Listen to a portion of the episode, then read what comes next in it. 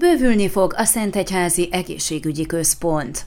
Több száz négyzetméteres, háromszintes épületet terveznek, amely egy folyosóval lesz összekötve a jelenleg is működő belgyógyászati részleggel, fejtette ki egy csütörtöki sajtótájékoztatón Lőrinc Csaba, Szentegyházi polgármester. Mint mondta, ebben kapna helyet egy képalkotó diagnosztikai, egy járóbeteg és egy fizioterápiás osztály. A tervek szerint felújítják az egészségügyi központ udvarát és fűtésrendszerét is, ami az új épületet is ellátja majd. Utó utóbbihoz liftet is terveznek. Az előjáró hangsúlyozta, a projekt lényege, hogy a lehető legjobb ellátást tudják biztosítani a székelyudvarhelyi és csíkszeredai intézményektől is távolabb eső homoród menti lakók számára. Szeretnék felzárkóztatni a régiót, hogy ne legyenek hátrányban a városlakókkal szemben. Lőrinc arról is beszélt, hogy már korábban is pályáztak a három évvel ezelőtt elképzelt megvalósítás érdekében, ám ekkor nem jártak sikerrel.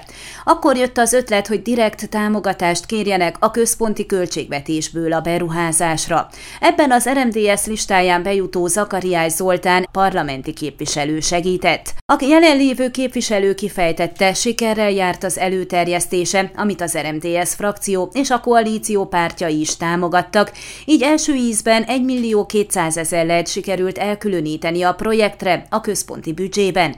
Ez persze töredéke a szükséges 10,5 millió lejnek, de kérésünkre Zakariás arra is kitért, hogy a beruházás folytatásának finanszírozása kötelezettségként fog megjelenni a későbbi költségvetés tervezetek összeállításakor. Így elvileg nem marad el a további anyagi segítség sem. Közölte, ezen támogatással egy időben további 12 millió 200 ezer lejt fogadtak el a Csíkszeredai megyei sürgősségi kórház, 3 millió lejt az udvarhelyi kórház, valamint 7 millió 600 ezer lejt a Gyergyó Szent Miklósi kórház számára a tervezett fejlesztések finanszírozására. Az eseményen elhangzott, hogy a rendelkezésükre bocsájtott összeg lehetővé teszi a beruházás elindítását, hiszen aktualizálni kell a megvalósíthatósági és egyéb terveket, valamint minél előbb ki kell írni a közbeszerzési eljárást a kivitelezés megkezdése érdekében. A projekt megvalósításában egyébként az egészségügyi központot működtető Csíkszeredai megyei sürgősségi kórház vezetőinek szakmai segítségére is számítanak,